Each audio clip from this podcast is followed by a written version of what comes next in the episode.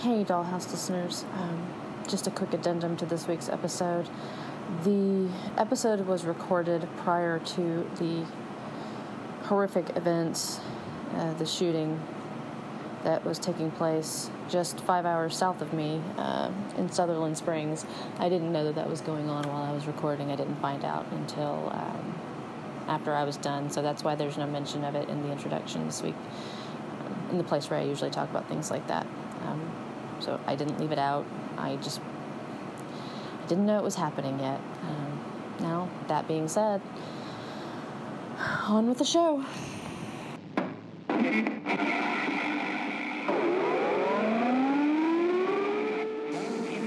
We interrupt this broadcast for an incoming transmission from the library. It appears that Bluestocking has been able to make contact, and the Steampunk Dollhouse will begin transmitting momentarily. Stay tuned for more news from these intrepid defenders of all our literary freedoms.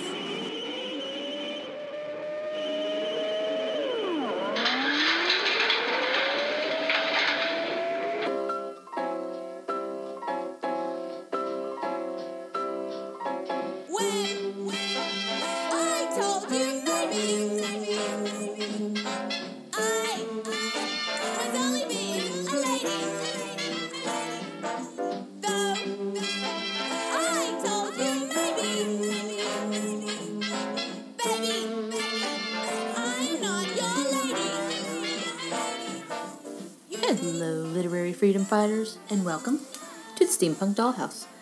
My name is Bluestocking, and I will be your librarian and your host for the next hour or so. If you are a returning listener, you have my eternal thanks, and I thank you so much for coming back to see me. If this is your first time in the dollhouse, please come in, have a seat, and settle in. Um, but please do be aware that the show is by necessity going to be overflowing with spoilers. So if that's going to be an issue, please turn back now, read the books that we're going to talk about before you continue. It's okay. I will be here when you get back. Uh, now, for those of you who are used to listening to my show, you know that I normally do a little wrap up of recent events and we kind of go into that. Um, sometimes I cry, it just depends on what's happening. Um, but there's there's a lot going on out there, and it's honestly more than I can really go into uh, right now. We all know what's happening. It's it, it's coming out right and left. Um, the bad men are being called up right and left, but it's still not enough. Um, so we'll see what happens from there. Um, on to other things. I wanted to remind you guys about the two festivals that are coming up that I will be at. Uh, Steampunk November is going to be next week um, on November, well, it's November 10th, 11th, and 12th, but I will be out there on the 11th on Saturday. I'll be there most of the day with Mr. Stocking and Baby Stocking. Uh, we'll be hanging out, handing out some information about the show. Uh, if my stickers show up, then I might even have a few stickers to give out. Um, it depends on how much of a fan of the show you are, and I will know. So come visit me. And then in December, we're going to be going out to Kerrville to the Wild West Victorian Fest, and that is going to be the 15th, 16th, and 17th. And we will be out there. We're going to go out to 15, um, Friday the 15th, so we will be out there all day Saturday. Uh, again, it will be me, Mr. Stocking, and I believe Baby Stocking is going with us. So it's going to be a really full weekend. Um, and I will have just finished my semester, my second semester of grad school, so I'll probably need to unwind a little bit. So come out, visit me, say hello, and uh, again, I might have some stuff to give away. I don't know, it just depends. I'm I got one patron, and then it kind of slowed down, so that doesn't really give me a whole lot as far as liquid cash in order to create things um, to give away. So we'll talk about the Patreon later. Um, but that's really all I have to cover um, today for the introduction. There's a whole lot of explanatory stuff I want to go into for the book that we're discussing today. So we're going to go ahead and, and cut our intro short. Uh, we're going to hear a word from Audible, and then we will go into the show. So we will be right back. Stay tuned.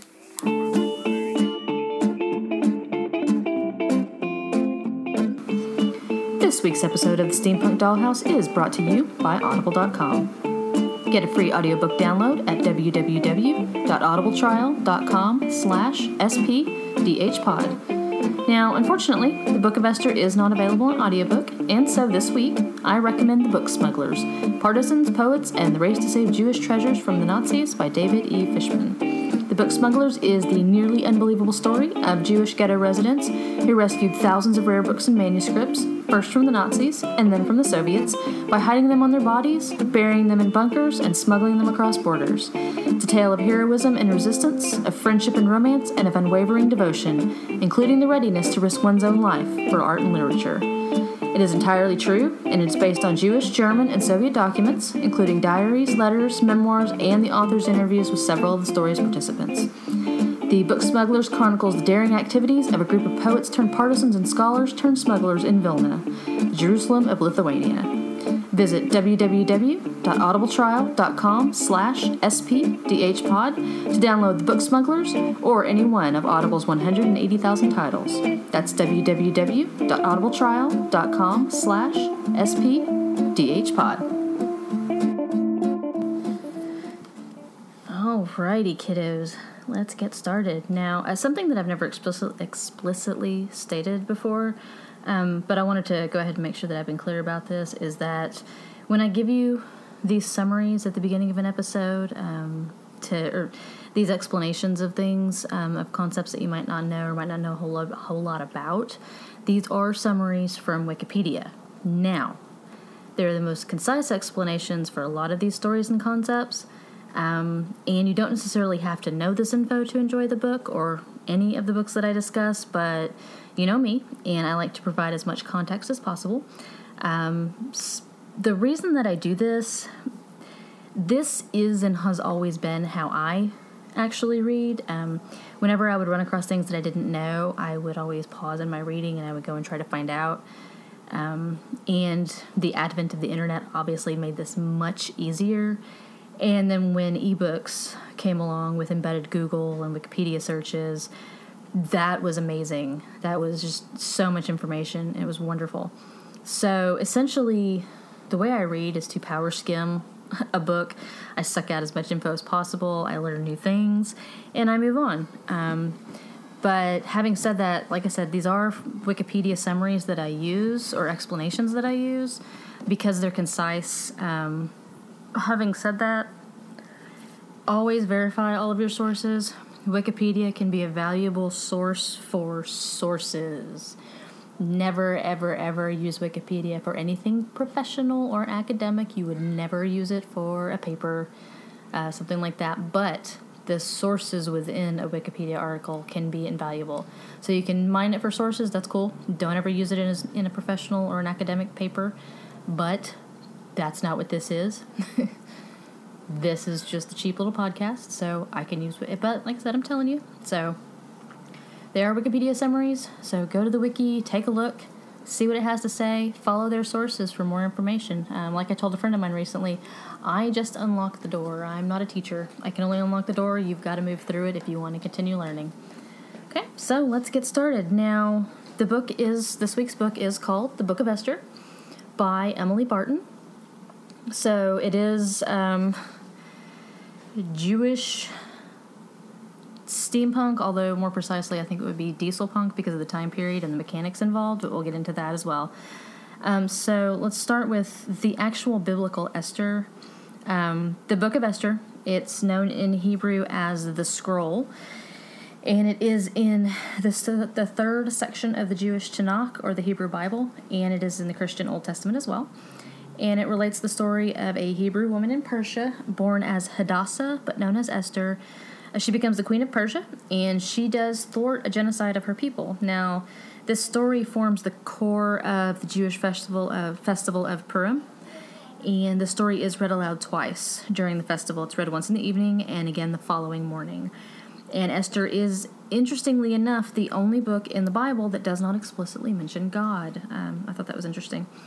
Now, uh, also, I forgot to say, this episode contains a lot of Hebrew and Turkic and other languages that I do not speak. I don't know if I've ever mentioned this before, but I'm from Texas and only sissies learn more than one language. Um, we only speak English and just barely that. So Uh, I did have a friend of mine um, give me some pronunciations, and I'll do my best to pronounce them the way he, he suggested. But again, I only speak Texan, so I'm going to do my best, as I usually do. Um, but don't laugh. So now the story begins with Ahasuerus, the ruler of the Persian Empire, who was holding a lavish banquet initially for his court and dignitaries, and afterwards for all the inhabitants of the city, uh, the capital city Shushan. And on the seventh day, he ordered the queen Vashti to come and display her beauty before the guests by wearing only her crown. She refused, and furious, uh, Ahasuerus has her removed from her position and makes arrangements to choose a new queen from a selection of beautiful young women from throughout the empire. Now, among these women is a Jewish orphan named Esther, and after the death of her parents, she had been fostered by her. Uh, there's some confusion whether it's her cousin or her uncle, uh, Mordecai. Now, she does find favor in the king's eye and has crowned his new queen. And shortly afterwards, Mordecai discovers a plot by two courtiers to assassinate the king. The conspirators are apprehended and hanged, and Mordecai's service to the king is duly recorded. The king appoints Haman as his viceroy. Mordecai, who sits at the palace gates, falls into disfavor with Haman as he refuses to bow down to him. Uh, and much like most biblical stories, it is a salad of names, so you got to try to keep up. Now, having discovered that Mordecai is Jewish, Haman plans to not just kill Mordecai, but all the Jews in the empire, because that's what you do. Uh, he duly obtains the king's permission to execute this plan against payment of 10,000 talents of silver and casts lots to choose the date on which to do this, the 13th month of Adar. So, yes, not only is he going to kill all of the Jews in the kingdom because one of them pissed him off, he's also going to throw the bones and see what date would be best. Um, so, there's that. When and if you hear something in the background, that would be my sad, sad cat because I am not paying attention to him right now. So Mordecai finds out about the plan. He implores Esther to try and intercede with the king, but she is afraid to break the law and present herself to the king unsummoned, as this was punishable by death. She orders Mordecai to have all Jews fast for three days together with her, and on the third day she goes to the king, who stretches out his scepter to her to indicate that she is not to be punished. She invites him to a feast in the company of Haman. During the feast, she asks him to attend a further feast the next evening. Meanwhile, Haman is again offended by Mordecai, and at his wife's suggestion, has a gallows built to hang him. I don't know that we're ever really told what Mordecai is doing besides refusing to bow, what he's doing to piss him off, but he's pissing Haman off. So that night, the king suffers insomnia, and when he orders the court records to be read to him in order to help him sleep, which is interesting, he is reminded of the services rendered by Mordecai in the previous plot against his life. The king is informed that Mordecai never received any recognition for this. Now, just then, Haman appears to request the king's permission to hang Mordecai, but before he can make this request, the king asks Haman what should be done for the man the king wishes to honor. Assuming that the man that the king is referring to is himself, Haman suggests that the man be dressed in the king's royal robes and led around on the king's royal horse, while a herald calls, See how the king honors a man he wishes to reward. To his surprise and horror, the king instructs Haman to do so to Mordecai. Immediately after, the king and Haman attend Esther's second banquet, at which she reveals that she is Jewish and that Haman is planning to exterminate her people, including her. Overcome by rage, the king leaves the room. Meanwhile, Haman stays behind and begs Esther for his life, falling upon her in desperation. The king returns in returns at this very moment and thinks Haman is assaulting the queen. This makes him angrier than before, and he orders Haman hanged on the gallows that had been prepared for Mordecai. Unable to annul a formal royal decree, the king instead adds to it, permitting the Jews to arm and defend themselves on that day. On 13 Adar, Haman's ten sons and 500 other men are killed in Shushan. Upon hearing of this, Esther requests it to be repeated the next day, whereupon 300 more men are killed. Over 75,000 Persian people are slaughtered by the Jews, who are careful to take no plunder. Esther sends a letter instituting an annual commemoration of the Jewish people's redemption in a holiday called Purim, um, which this says means lots. The king remains very powerful and continues his reign, with Mordecai assuming a prominent position in his court. So there is the book of Esther, Esther in a nutshell. Um, the Esther in our book of Esther is um, not so much like this Esther. She does save her people, but she kicks much ass, and we'll get there in a minute. Now, this book uh, takes place in a place called the Kingdom of Khazaria. And what Khazaria, in actuality, um, it sat over a major artery of commerce between northern Europe and southwestern Asia. and it was one of the foremost trading emporia of the medieval world. Um, it commanded the western marches of the Silk Road, the actual Silk Road, not the dark web Silk Road. And it played a key commercial role as a crossroads between China, the Middle East, and the Kievan Rus, which was or would become Russia later on. Uh, for about three centuries, the Khazars dominated an area that went from the Volga Don steppes to the eastern Crimea and the northern Caucasus. That's a whole lot of Russia, uh, a whole lot of Russian area in there, or what would become it eventually. Now, it did serve as a buffer state between the Byzantine Empire and the nomads of the northern steppes, as well as the Umayyad Caliphate, uh, after serving as Byzantium's proxy against the Sasanian Persian Empire. It was an alliance that was dropped around 900, and Byzantium began to encourage the Alans to attack Khazaria and weaken its hold on the Crimea and the Caucasus, uh, while seeking to obtain an entente with the rising Rus power to the north, which it aspired to convert to Christianity. Between 965 and 967, the Kievan Rus ruler Sviatoslav I of Kiev conquered the capital Atil and destroyed the Khazar state. So keep uh, Atil in mind. That's going to be important later and determining the origins and the nature of the Khazars. Um, there's a lot of theories about their languages, uh, but this says it's a matter of intricate difficulty since there are no indigenous records in the Khazar language. The state was polyglot, which means multiple languages, and it was polyethnic, which means there was a lot of different people there. Uh, the native religion is thought to have been uh, something called Tengrism, um, which was also practiced by the uh, Caucasian Huns and other Turkic people.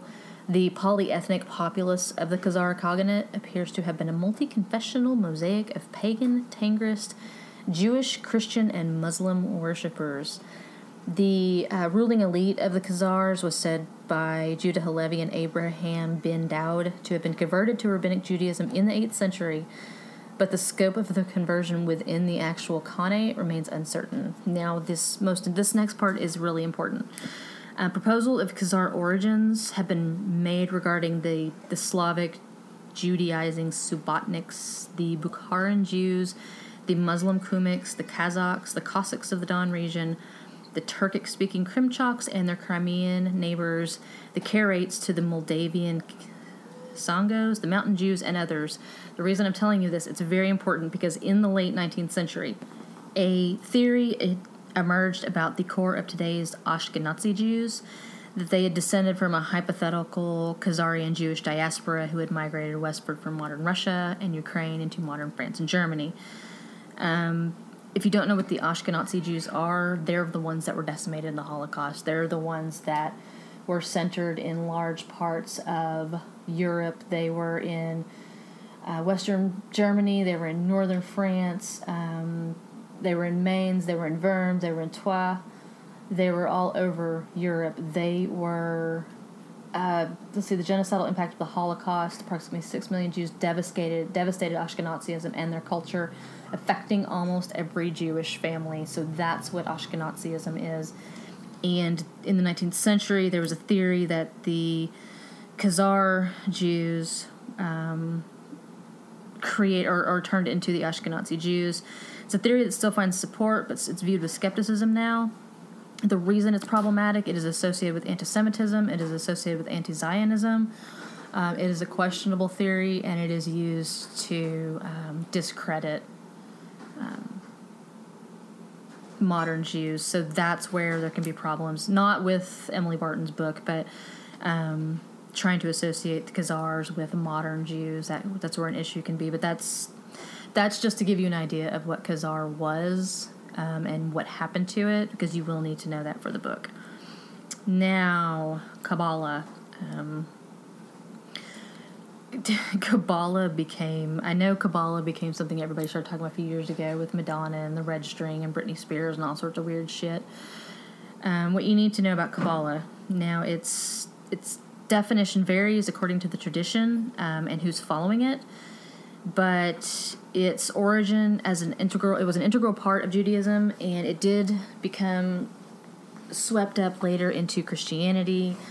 Um, New Agers pulled it in there are a lot of occultist and Western um, esoteric, syncretic adaptations of it. Um, in my own practice, I've seen um, Kabbalistic theories come up before. It's not something that I practice, but I have seen it come up. It's basically a set of esoteric teachings meant to explain the unchanging relation or the relationship between an unchanging eternal mystery, mysterious what's called um, Ein Sof or infinity, and the mortal and finite universe. Um, it is heavily used by some denominations, but it is not a denomination in itself. Um, now, it does form the foundations of mystical religious interpretation, and it seeks to define the nature of the universe and the human being, the nature and purpose of existence, and other spiritual and ontological questions about where we came from and why we're here and what we're doing. Um, also presents methods to aid understanding of the concepts and to obtain um, a higher spiritual realization. It was originally developed within Jewish tradition, and the Kabbalists often use uh, classic Jewish sources to explain and demonstrate these esoteric teachings. Uh, these teachings are held by followers in Judaism to define the inner meaning of both the Hebrew Bible and traditional rabbinic literature, and they explain. They are also used to explain. Is also Kabbalistic belief is also used to explain the significance of Jewish religious religious observances. Now, traditional practitioners believe that its earliest origins predate world religion, uh, forming what this says is a primordial blueprint for creation's philosophies, religions, science, art, and political systems. Um, now, it's grandiose, and there are a lot of religious theories that state that they formed the basis of everything. So I'd say take that with a grain of salt. Um, now, historically, it emerged after earlier forms of Jewish mysticism in about the 12th to 13th century in southern France. In Spain, it was reinterpreted in the there was a, a mystical, a Jewish mystical renaissance um, in the 16th century Ottoman Palestine. Um, and then Safed, Rabbi Isaac Luria, is considered the father of contemporary Kabbalah. It was popularized in the form of Hasidic Judaism in the 18th century onwards. Um, now, 20th century interest in Kabbalah has kind of inspired a cross denominational Jewish renewal, and it's co- contributed to a much wider non Jewish contemporary spirituality, as well as engaging its flourishing emergence and historical reemphasis through newly established academic investigation. And like I said, there was all sorts of weird shit popping up uh, earlier in the decade, earlier in the 2000s and all of these celebrities were wearing these little red strings, and it was Kabbalah, and it was very mystical, and Madonna was involved. It was really weird. Um, if a celebrity's involved, you should probably just back off and, and look into it yourself. Kabbalah is actually quite fascinating. Um, it is a really, it is old, and it is really deep.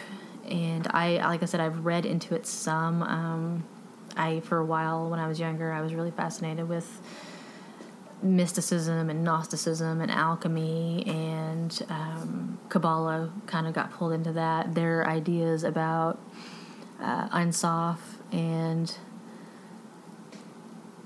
just the the aspects of creation and it's there's so much I can't go into it. There's too much, um, but I highly recommend looking into it, finding some good reputable theories about it because it's it's fascinating. Um, and a lot of the books that we've read up to this point in, involved alchemy, and while this one doesn't have alchemy per se, there are creatures being raised um, similar to to what we've discussed before, and we'll get into that in the second part. So that is the usual uh, my usual half-assed explanation of really important topics and subjects that take place in the book. Um, so now the book itself the book of esther by emily barton. Essentially um, never fell. Uh, the jewish warriors managed to hang on stay strong all through the middle ages and now it is eastern europe it is august it is 1942 and the Khazar Khaganate. Uh, it's an isolated nation of Turkic warrior Jews. They are the only thing standing between what is essentially Hitler and conquest of Russia. Um, they lie between the Black Sea and the Caspian Sea, and essentially they are literally between Germania and a city called Stalingrad, which, as we know, is in uh, currently in, in modern Russia. Now, for many, many years now, Jewish refugees have been coming from Europa. they have been fleeing Germania. Um, people have be, they find start to find out later that people are being put into camps, um, things of that nature. So Germania decides to uh, lay siege to Khazaria, um, and Esther, she is the daughter of the nation's chief policy advisor, and she sees what's happening. She sees what what Germania is, is doing. She she is she is friendly with the refugees that are camped outside the city. Um, so she sees more than her father does. Her father is again the nation's chief policy advisor. So he sees the greater, he sees the, the, the, the, overall, the big threat, but Esther sees more because she spends, she's spending time among the refugees. She's hearing the stories of the concentration camps. She's hearing the stories of people being taken away. Um, and she knows that what's, she, in her 16 year old girl's way that she's divined, she's, she's smart. She's, her father's educated her and she's got a really good head for tactics we find out later. But she she knows that this isn't just a war. This is this is a threat to her people. Uh, and then there at the beginning of this the story as she's um, with the refugees they see enemy uh, planes flying overhead and it's their first foray into what is sovereign territory um, it's an act of war. They're flying, you know, Germania is flying over the territory, and so Esther decides that she wants to fight for her country, but she is the eldest daughter in a very traditional home. What is she going to do? She decides to set out across the steppes to find a village of Kabbalists who might be able to help her because Esther decides that she needs to be a man in order to fight for her country. Um, and she thinks that the Kabbalists can do it. The Kabbalists can do anything.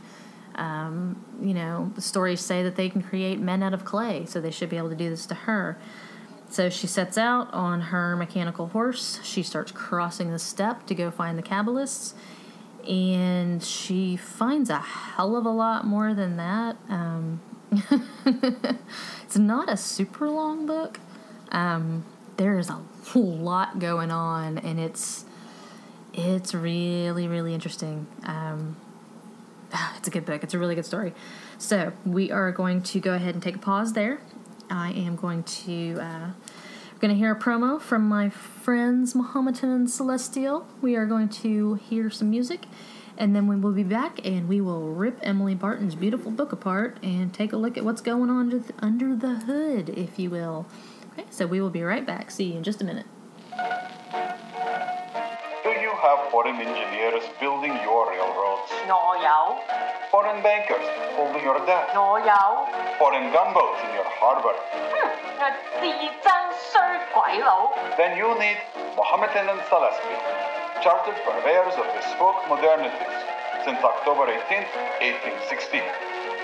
We know Reaper drone is the new Gatling gun. We know intermodal cargo container is the new opium chest. We know the early 21st century is the new late 19th.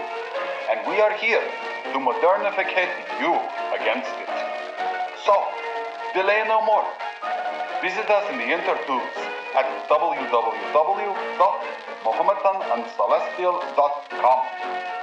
At Mohammedan and Celestial, when we hear the great powers invoke civilization, we chamber around in our C96 on your behalf. My heart has been turned into stone. I used to go down to the sea for comfort. Now it won't speak to me. And I won't go anymore. Now it won't speak to me. And I won't go anymore.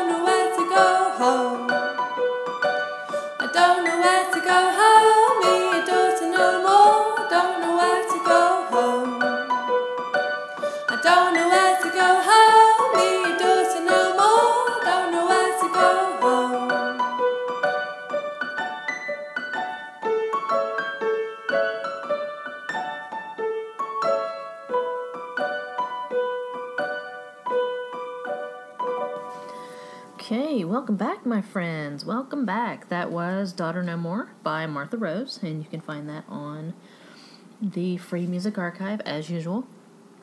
If you would like to hear more music of the steampunk variety or in the realm of the steampunk, I highly suggest you check out Clockwork Cabaret.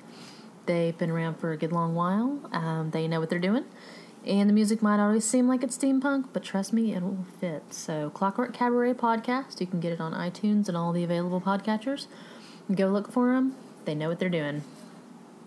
Now, on to the Book of Esther by Emily Barton. Um, this book has a lot going on.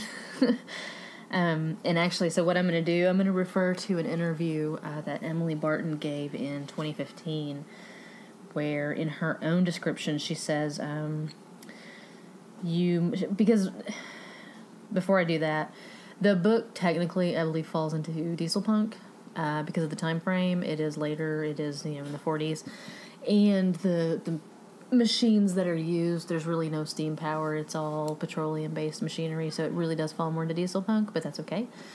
I like to thread that needle. Uh, i'll i'll go into diesel punk because a lot of times they are real real similar. So what she said was you might call it diesel punk to be accurate jewish feminist theological alternate historical diesel punk the novel takes place in and around Astrakhan on the eve of Hitler's assault on Stalingrad, but in a world in which the Khazar Empire never fell in the 900 CE, so the last thing barring Hitler's way to his prize is a polyglot nation of Turkic warrior Jews. And of course, because the novel's history diverged from our history so long ago, a lot of things are different too. Hitler and Stalingrad are both called other things, for example. Khazaria, what we know of it historically, and what I imagine of it if it had survived into the last century, was a rabbinical Jewish culture. What if a girl in such a culture wanted to fight to save her country, despite her religion's views on a woman's place? That's a lot of what the novel is about. It's an adventure novel, battle scenes, alternate historical war machines, and golems, the great Jewish myth- mythic technology. It's called The Book of Esther, uh, and I do have a link for the interview in the show notes. It's much, much longer. Um, it's about her, it's largely about her other books, the, the, the first two, uh, not as much this one, but I thought that was important to hear from uh, her own, in her own words, the way that she views it. Now, as she said, uh, Khazaria is a thriving Jewish nation. Uh, it survived. One thing that I thought was interesting, and I don't know, uh, it sounded like from the, the historical records that this is. This sounds to me a lot like when Constantine, Constantine, um, converted to Christianity early on, and what she says in the book is that the highborn had converted to Judaism more than a thousand years before, when Kagan Bulan had invited scholars from all over the world's great religions to persuade him of their faith's relative merits. Judaism had won. because our children learned this was because the great name was the mightiest of the gods, though Esther knew there had to be some political reasons too, and Khazars became a people. So, the Khazars themselves did not start out Jewish they started out it sounds like um, pagan generic pagan. And they were converted. They spoke the best of their faith. The the uh, jewish scholars that were brought in spoke best of their faith's merits. And so the khazar people as a whole converted to judaism and but the the city itself the area itself is full of a lot of different people there's tangers there's yishmaelite there's nazarene there's the Karaites, which are the uh, I think it's Karaite. they're the, the heretic Jews, which they they are Jews, but they don't follow the same rituals um, as the the more Orthodox Jews, like Esther's family, and um, Esther's father is a man of, of high status, high place. He's the Kender, which is he's the the military, or he's the, the he's an advisor. Uh, Esther is not pampered per se, but she's not poor. Um, she's smart though. Her father educated all of his children. There's Esther, there's her sister, and her, her younger sister and her younger brother. They're all well educated. They're all very clever. Um, but Esther is up to that point typical of her community. She's 16.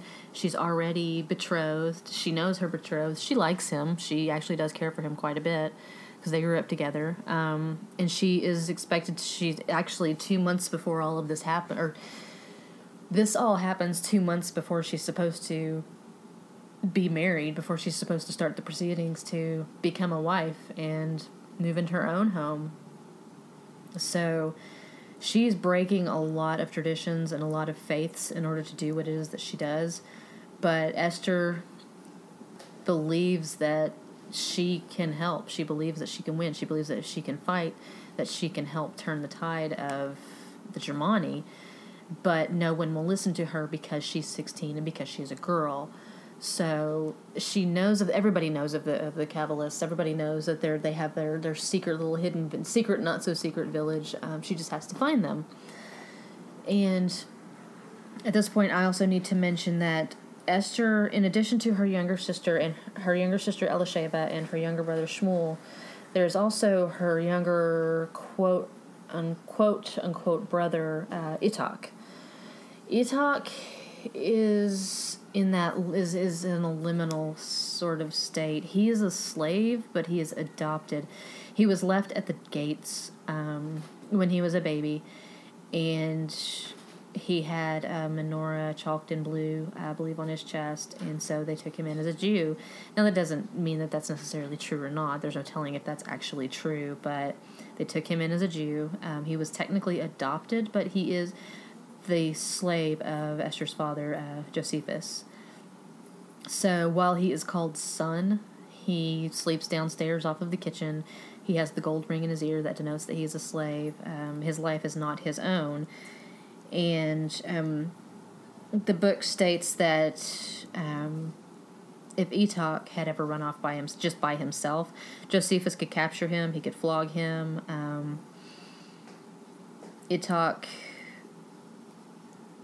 his life is working in the kitchens and dusting and sweeping and you know going to the markets and bringing them home and this is something that esther's never really thought about it's it's never occurred to her to question this. It just is what it is. It will become apparent to her later that this is not right.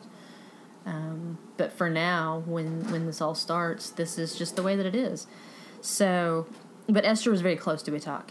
They are very, very close. Uh, they spend a lot of time together, and and what I gathered is that when she was going, when she goes to be married, that she wanted to take Itak with her to her new household, where he would still be a slave.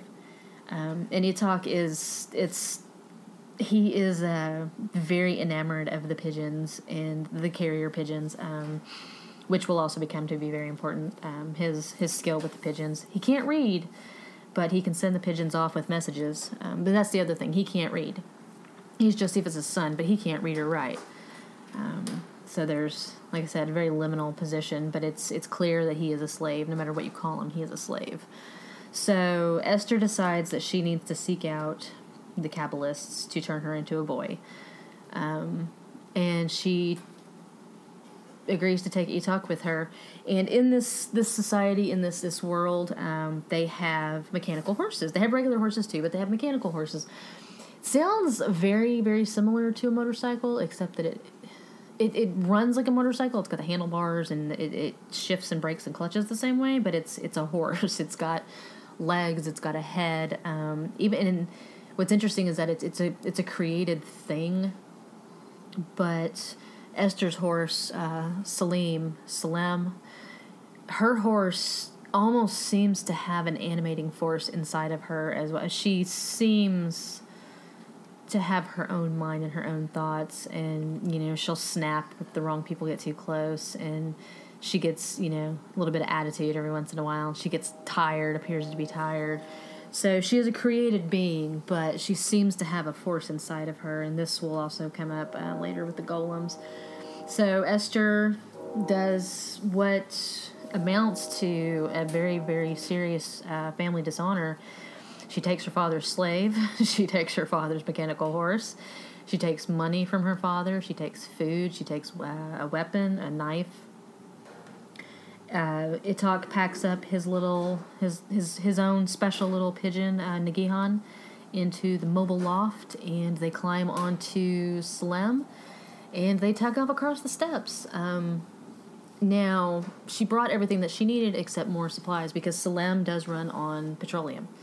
Um, so they're going to have to deal with the the U the U. my friend Steve said told me how to pronounce it. Um, my mouth keeps wanting to say Ugars, so that's how I'm going to say it. I can't quite form the way that it's probably supposed to be said.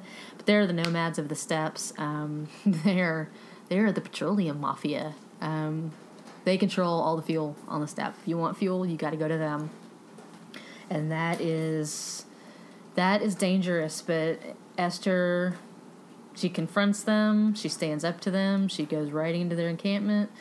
She gets the fuel that her pony, that her, her mechanical horse needs, and they set off again. Now, in the process of all of this, uh, they will run across what is called a Volkalaka, I think is how you say that. Um, because Emily Barton totally put in werewolves. Yes, she did. um, these are little these are very similar to um, a lot of the older mythological werewolves. There's no tail, for one, and you really only hear that in a lot of the older stories. That you can tell it's a werewolf. A wolf is a werewolf because it doesn't have a tail. Um, but what they they they believe her and Itak both um, is that werewolves can't be Jewish, and this is somewhat confirmed later. Um, they are people who are they are creatures that are created by uh, have a dark curse being put on a human being, a poor unfortunate human being. Now what happens is her and Itak, it's night and they're camped out and they start to hear something, so they pack up real quick. It, it's dangerous for them to be driving across the steppe in the middle of the night on their mechanical horse, um, because there's, I mean, it's the steppe. There's there there could be uh, pitfalls all over the place, but she gets scared. They take off, and they are being chased by a werewolf. Um, she manages to fend it off, and then it gets trampled under the hooves of the horse. But she feels bad. She doesn't want to leave it there. She believes that she needs to bury it, but they can't stay where they are. Her and Itak argue about this. He's the one saying that it's you know werewolves can't be Jewish, and she's she's not sure. So they end up carrying this bundled up werewolf in the tent all the way with them. They will finally find the Kabbalists' village. Uh, the Kabbalists exist. They are very kind, kind men, very welcoming. Uh, she explains about the werewolf, but when they open up the, the bundle of tent, it is a young girl. Um, it did turn back into a human it is buried. They have to do it quickly because the sun is setting, and Esther decides to take a piece of the hair because she, as a totem, uh, and she tucks it away. So now they are with the Kabbalists, um, and this is a whole new world for them because we've got golems, the men created out of clay. Um, you know, in previous previous books, we've talked about created people like the Clockwork Men, the Clackers, in um, the Alchemy Wars trilogy in the way that they're treated. The golem are interesting. Um, they're smart. They they do their work, um, but they are not human. They do not have souls. But one thing that will come up for them um, as we go on, they don't have souls, but they have a conscience. They have a brain.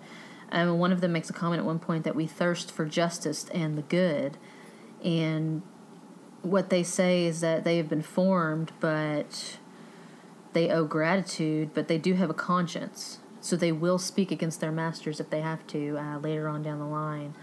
But before all that happens, um, Esther arrives um, at the Kabbalist village with Itak.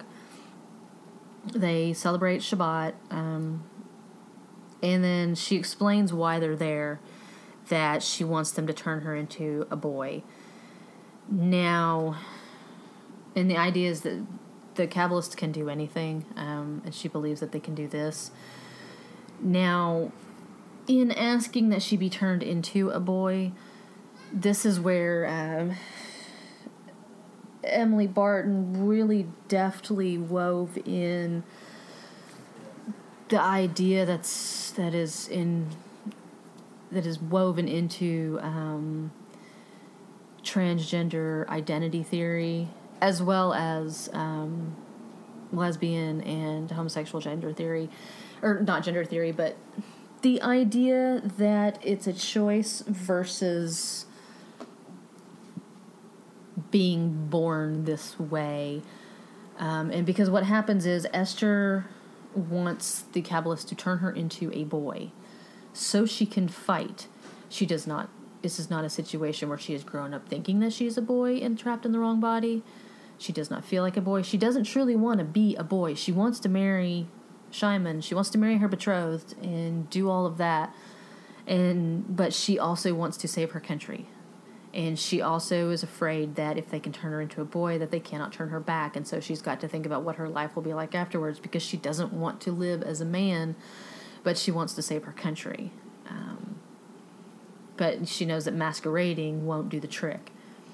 So, but what happens, she approaches them, she explains why she wants to do this.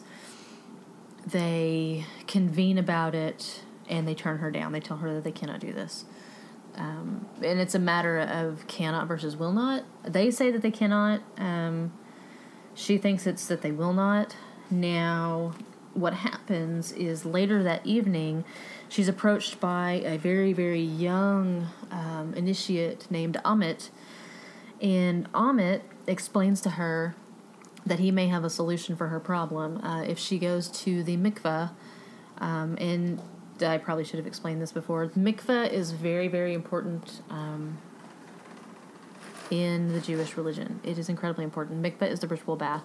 But it's not just bathing of humans. Mikveh is bathing. Uh, it's the ritual purification of people, but also of things like dishware and food uh, or um, um, food preparation um, tools because of keeping kosher and keeping things separate. So everything has to be purified. So a mikveh, most towns would have had a mikveh of some sort, even if it wasn't big and fancy, because uh, it's not a bath. It's a dunking. You get in, you dunk, you say your prayers. You have to get clean before you get into the mikveh. Let me put it that way. You take a bath first in a actual bathtub or shower or whatever, and you get everything clean. I mean, you scrub under, you know, you scrub under your fingernails, you scrub your hair, you clean your ears, you clean your toenails, you clean all of it. You scrub everything down, and then you get into the mikveh for purification. So, the mikveh is incredibly holy. It is incredibly important, and in that belief system, it is very, very powerful. So Amit comes to Esther and explains to her that he was not born a boy. Amit was born a girl. Amit did not want to be a boy. Amit felt that he was, or did not want, Amit did not want to be a girl. Amit felt that he was a boy. Amit truly wanted to be a boy, and he wanted to leave and he wanted to go study with Kabbalists. So Amit went into the mikveh and he prayed, or at that time, she climbed into the mikveh and prayed that she would be turned into he, that she would be become what she felt, what he felt that he was. And his prayers were granted. He came out of the mikveh. He rose from the mikveh, a boy. He left. He came to the Kabbalist village. He joined their ranks, and um, that was that. So he tells him, he tells Esther, try this. This worked for me. Maybe this will work for you. So Esther and Itak and Amit sneak back over to the mikveh in the middle of the night, and she goes through the rituals again. And she climbs in and she says her thing, but Esther doesn't really want it. This is not truly what she wants to be. She's doing this because she thinks it's the only way to save her land, but she doesn't really want to be a boy and so it doesn't work. But all of a sudden, the men of the of the village come running up to her. They've they've figured out how to help her um, because what she actually prayed for was a way to save her country, way to save her people. Um, and in that, that way that be careful what you wish for and uh, the, the all importance in every magical discipline of being specific and being exact she wished for a way to save her country. She got a way to save her country because they come up and they tell her, We're going to give you golems. We're giving you an army of golems to take back with you. And, you know, each of them is worth this many men. They can, can't die unless you purposely uh, wipe away the emet, which brings them to life. So, not quite what she was looking for. Um, but it's going to work and like I said, this is the, the issues that come up because of Ammit and Esther, and Esther and her betrothed uh, Shimon. Esther is very drawn to Ammit, but Esther is also very confused because she doesn't know um, if Ammit is actually a boy physically. Um, and she, because of the the traditions, because of the fact that they can't there's no way that she's going to be able to see Ammit naked to know if Ammit was actually physically transformed into a boy. Um, and she doesn't know if that's important, but she can't stop thinking about it. She's 16, she can't stop thinking about it. But she's also very attracted to her betrothed. So it's there's a whole weird hormonal, confusing situation going on there as everybody tries to figure out what's going on with them. Um, so Ammit and Ammit also the reason that Ammit is so interesting is because Ammit brings up the issues of being a marginalized person, what can qualify as a marginalized person, and yet marginalizing someone else. Um, because Ammit has very, very deeply ingrained prejudices against the golem that they are not human, that they have no soul, that they don't truly think that they don't feel and that it is heresy for them to want to pray because the golems want to pray. They want to worship God, they want to sing the songs, they want to take part in the rituals. And Ammit is because Ammit is traveling with the army. He's the only one from the village besides the golem who's traveling with the army. And Ammit is losing his shit because the golems want to behave as men, as traditional Jewish men. And so he is very, very dismissive of them and very offended that they want to behave in this way when Ammit himself threw off the female form that he was born with to obtain the male form that he should have had. Um, and this actually became this something came up earlier this week where um, I was reading about Margaret Killjoy. Uh, on she was talking on Twitter and on Facebook about an anarchist book fair um, where TERFs showed up. And if you don't know what TERFs are, TERF is trans exclusionary radical feminism. Um, now, in using that phrase, I'm probably going to piss somebody off because people have decided that TERF is a hate word or uh, a slur, but it's exactly what it stands for. Um, there are groups of feminists who do not want any men involved, and that includes transgender women that were born men. They don't want them involved. They see it as just as men taking over more of what they shouldn't have, even though that's not the situation. That's not the case. But it's again, it's a group of marginalized people marginalizing someone else. And why we continue to do this to each other, I don't know, but human beings are the worst. so, Ammit became the boy he felt that he always should be but he doesn't like the golems for trying to be something that they weren't necessarily born as either. Um, like I said, people are the worst. So we've got that. Um, now, this is also, we've got to deal with the. The army that Esther builds as she is moving back to uh, Atil, which I mentioned earlier, the the Khazarian capital, um, the actual capital, the historical one. That is the capital that Emily Barton uses um, in this one. It lived, it succeeded, it lasted. So as she's leading her her polyglot hodgepodge army back to with oh, and they have golem horses too. I forgot to bring that up. They have the horses. They have some golem horses too, which is awesome. And so they're leading all of these back, right? They're taking them all back to Atil, and they're they're pulling people in as they go. Um, so they get the the Uyghurs, like I said, the the petroleum mafia. Um, there are Nazarenes that are joining up. the golems, of course, um, and then the heretics, the Karaites. Um, we have a, a badass Wonder Woman heretic Karaite. I think I'm saying that right. Who joins? Um, and she'll be super important later too because she's got a, a talisman that's that's going to give them some things that they need. Um, so we've got women, we've got men, we've got boys, we've got you know. Once they all get back, um, she goes back to Atil. She manages to get everybody back there. Um, her father, obviously, clearly, of course, is not going to be happy with her, and he doesn't like what she's done. Um, he tries to. I mean, it's only been a week. She's only been gone a week. So he tries to re exert control over her. Um, now, they had been getting uh, messages back, um, pigeon messages back. Uh, pigeon messages had been coming back and forth um, to let them know what was going on in Atil. And it was it looked like her sister's handwriting, but she couldn't be sure because she didn't think Elisheva had anything to do with the pigeons. Uh, her sister was not like her. Turns out they are from Elisheva, because um, each message ended with "and you're in trouble." Um, so they get back. The father's trying to assert command over Esther again, and she's not having it.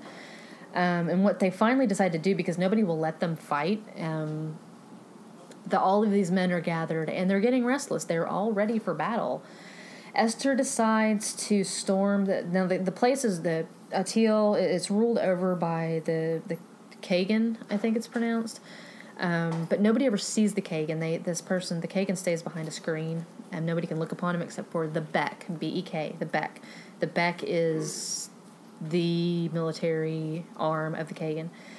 So what she decides to do is attack. Well, not attack, but basically attack the the palace to get in there and force their hand, to force uh, the Bek's hand and the Kagan's hand to say that they want to fight. They get in there.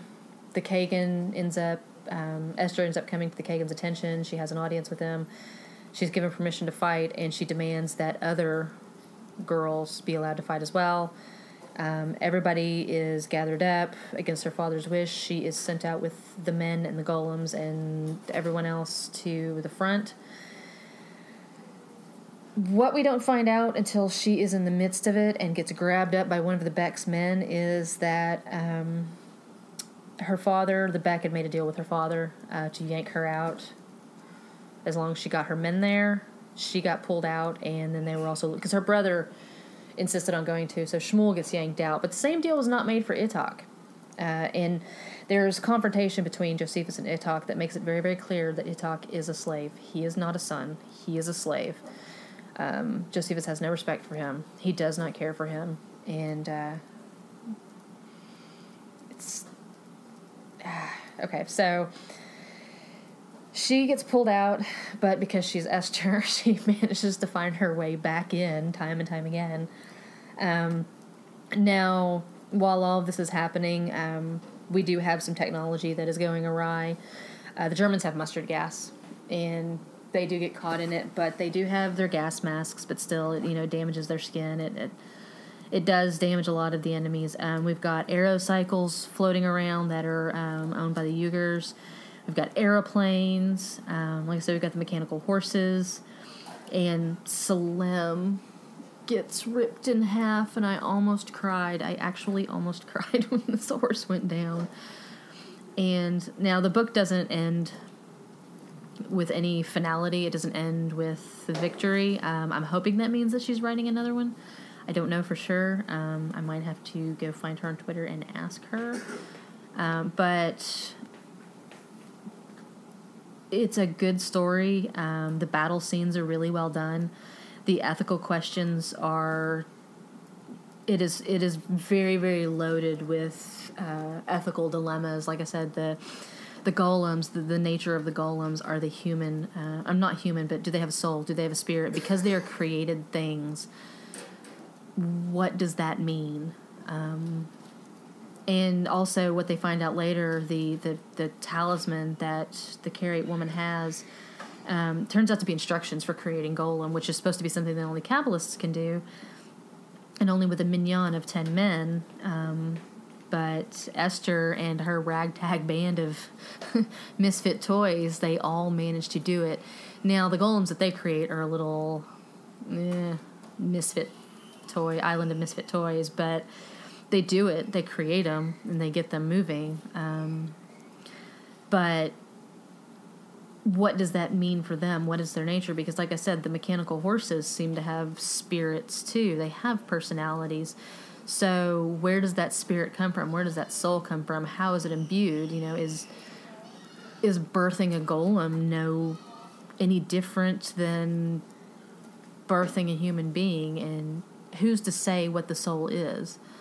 Um, and then, like I said, the issues with Itak and the fact that he is, you know, quote unquote, the son of Josephus, but he's not. He's it's a practice that's and it was practice. It's a real practice. It really happened. It's no different than um, the African American slaves here in you know here in the South that were given their master's last name. It's it's giving the name but it's not giving anything else. You know, you can say that you know, when you hear these Southern, we treated our slaves so well. Well, yeah, up to a point, maybe you did, but there's a point where that stops and everyone remembers that they are a slave and you are the master and that will come into play at some point. You're not going to protect your slave over your children, are you? No, probably not. And so that's what happens to Itak. He's called son, but when it comes right down to it, when the Bek's forces are pulling Esther and Shmuel off the battlefield at Josephus's command, Itak isn't pulled off. He is left out there to fight, and he does well. He does very well until he goes down. He does really well. But Josephus doesn't care. He doesn't care that Itak is out there and is going to die. That's his slave, and that's all that matters. Itak ran off. Um, so, trying to dress it up, and you know, like I said, Esther didn't see it for so long. She didn't see that Itak was truly a slave. He was not her brother. She calls him her brother. He's not her brother.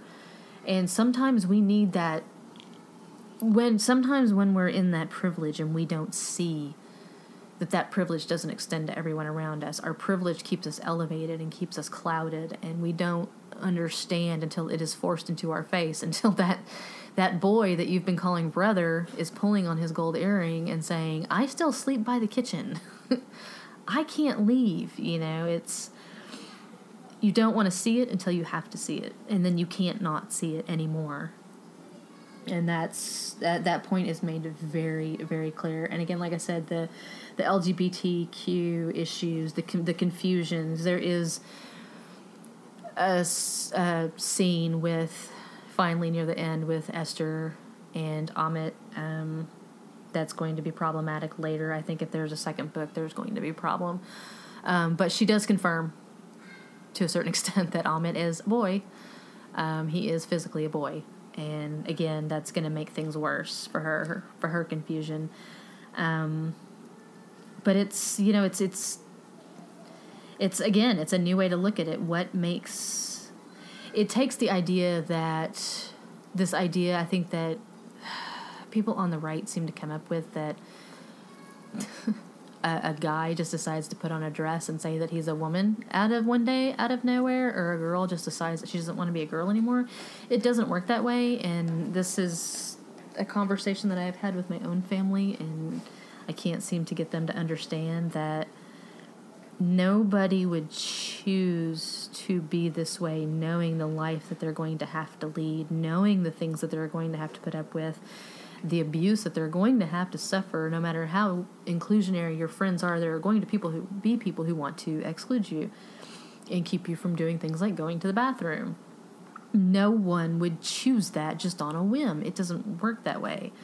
And so i think and i can't speak to her intentions um, but i think that's that's the the impression that i get from this is that's the what she is trying to say or what she's trying to um, get across. That's why Esther couldn't be changed because she didn't truly want to be, because she wasn't truly a boy inside, in her soul, in her heart, in her mind. She wasn't. She just wanted it so that she could fight. But Amit was a boy, was born to be a boy.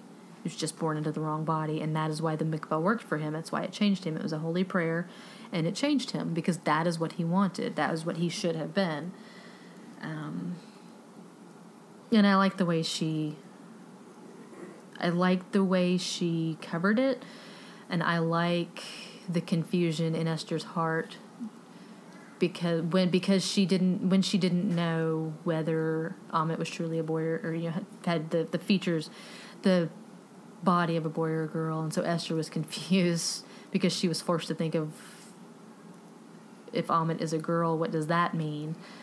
Um, that confusion that you can have when you're that age and you don't really know what's going on. So I like the way she covered it. It was it was well done. There was humor, there was seriousness, and it was respectful. It was really well done. You know, there were a couple of things in the book that did that did make me laugh. Um, she slipped in a couple of jokes, a couple not jokes, but a couple of things that.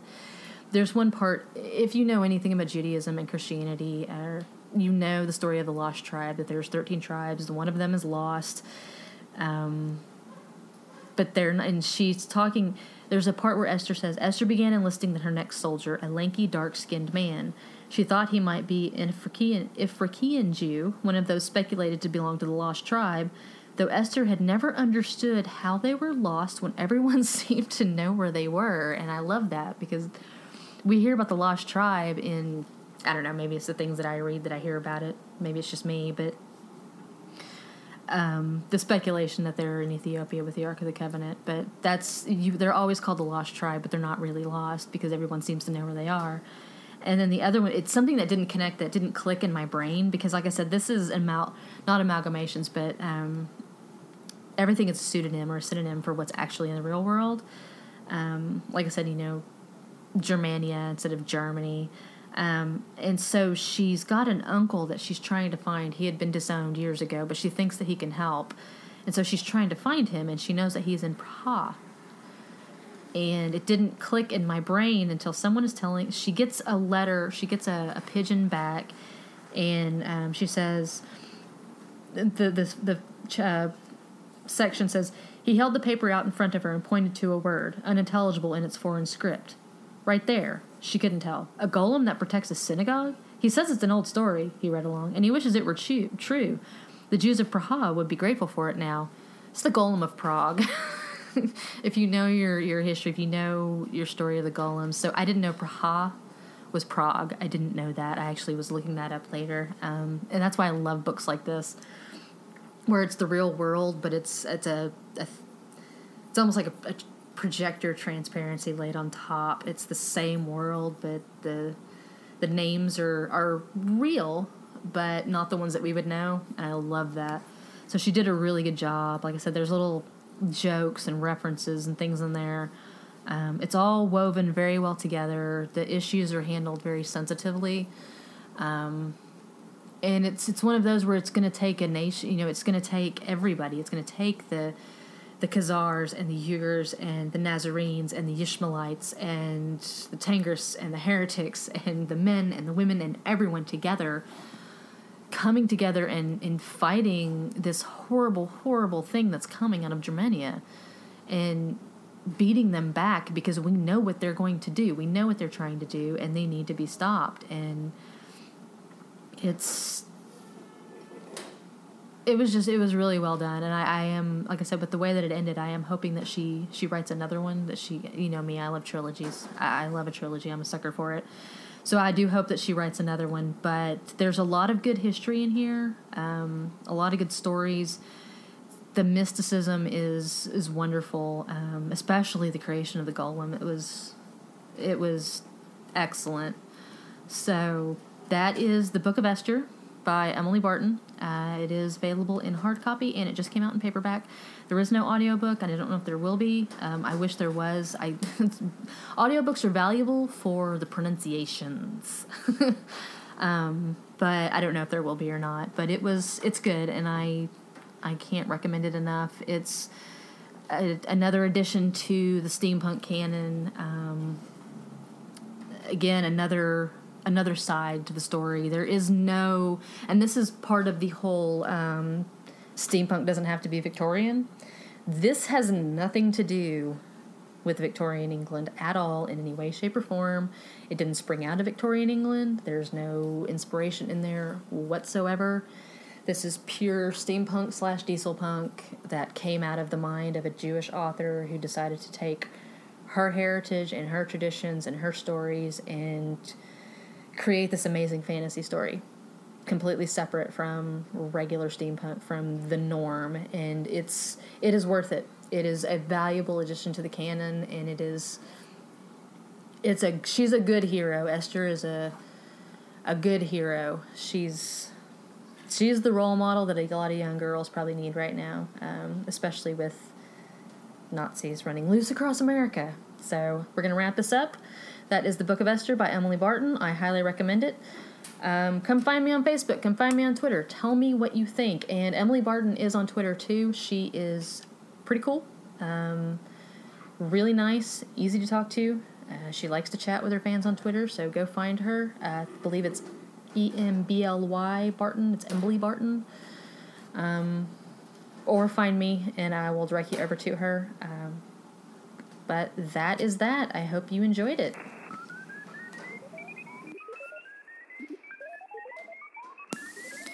If you like what we've done here, please don't forget to rate and review us on iTunes. Even if you don't use iTunes to listen, you can still rate and review as long as you have an iTunes account. Your opinion matters, and it does have an impact on how many people can find me. And as usual, I want to gently remind you guys that I do have a Patreon, and it's really sad and lonely. There's only one patron right now. Um, so I would ask that you remember that this is largely a one woman show, and even for something as simple as what I'm doing, it can get expensive. Now, I've got some stickers coming in soon from Teespring, um, but I can't really afford to. I would like to do giveaways and things like that, but in order to do that, I have to buy merchandise in order to give it away to you guys um, and to give it to other people and to get the word spread out. In order to do that, I need money. And I'm a grad student, I don't have a lot of money. Um, so my ability to do giveaways and all that good kind of thing, that depends on you um, and the library depends on you. So do what you can. You can do it one time. You can do recurring, it's all up to you. Um, if you would actually, if you would be interested in actual T-shirts, let me know, and I will start getting those produced, uh, and we'll see where we go from there. And with that, we're done. We'll see you in two weeks for Riders on the Wall of Storms, or Why Sometimes It's About the Silk and Not the Steam, with Ken Liu's Dandelion Dynasty series.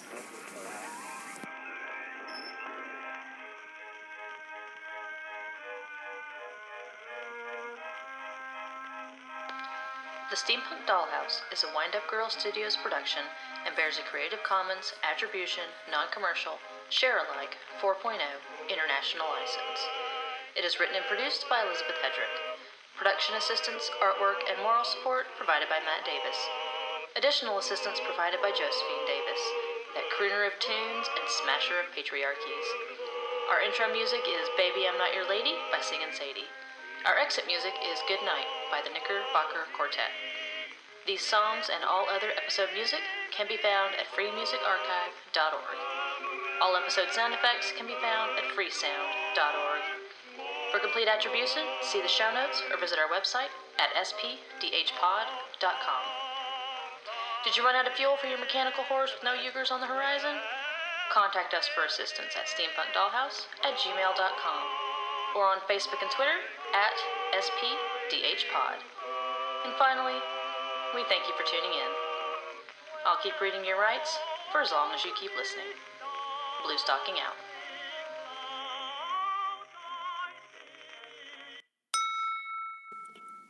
Deity, flowers, nullifying,